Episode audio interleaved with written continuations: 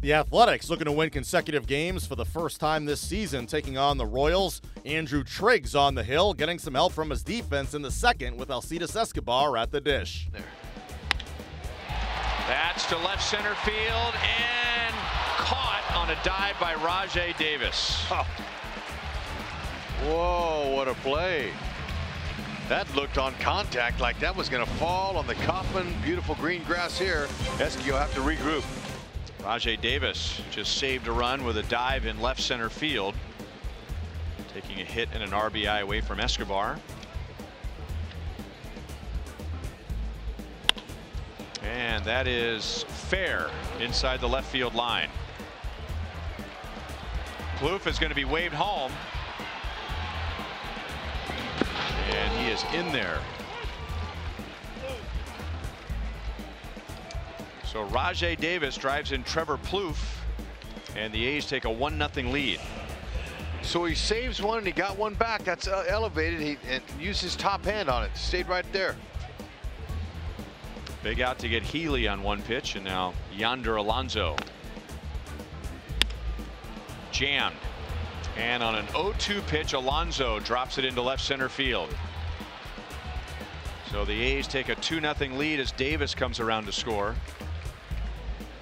Jed Lowrie 12 years ago was a first round pick of the Boston Red Sox out of Stanford. He has been on the disabled list nine times in his career. Belted into right field deep and off the top of the fence. Chance for a play at the plate and coming around to score is Marcus Semien with Rajai Davis in front of him. It's a two-run double for Lowrie and the A's lead 8-0 in the sixth inning. He just went directly to the base. So Salvy rolls out to second base. He is one for three tonight. And now Triggs has thrown six scoreless innings. The A's win consecutive games for the first time this season as they win at 8 3. Khris Davis has reached base safely in all nine games this season and 18 straight going back to last season. Davis, Stephen Vogt, and Ryon Healy each finished with two hits and a run scored. Royals manager Ned Yost spoke after the game about the offensive struggles in another tough loss. It wasn't uh, real sporty the first couple of innings, but uh, it was nice to see the bats come alive. Uh, late in the game, last two innings. Um, Lorenzo with three hits, that was good. Um, Mondi had a great game. Uh, you know, hit two bullets for outs, a walk, and a home run. Um, so, you know, those were all positives. Even though the results aren't there right now, the plans that guys are taking to the plates, the the, the approaches, are, are you happy with those? Well, they're they're uh, at times a little over aggressive, um, but they'll work all that out. Your thoughts on Hammel's night? I just thought he wasn't really sharp. You know, I thought his stuff was okay. I thought he threw some really, really good changeups to help him uh, get some big outs, but uh, you know, just struggled command with his fastball and his breaking stuff.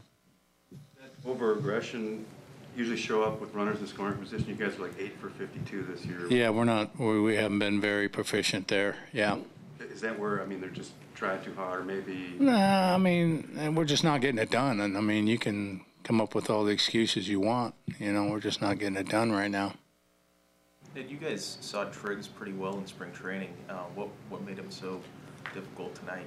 Um, he, he, you know, he was throwing some really good sliders. Spotted his fastball well. Um, good two seamer. Um, you know, there's a difference between spring training and the season, uh, but he threw the ball well. And what you see from your corner outfielders and different spots tonight. I thought they were fine. The Royals try and avoid the sweep Thursday against the A's. Jason Vargas against Jesse Hahn.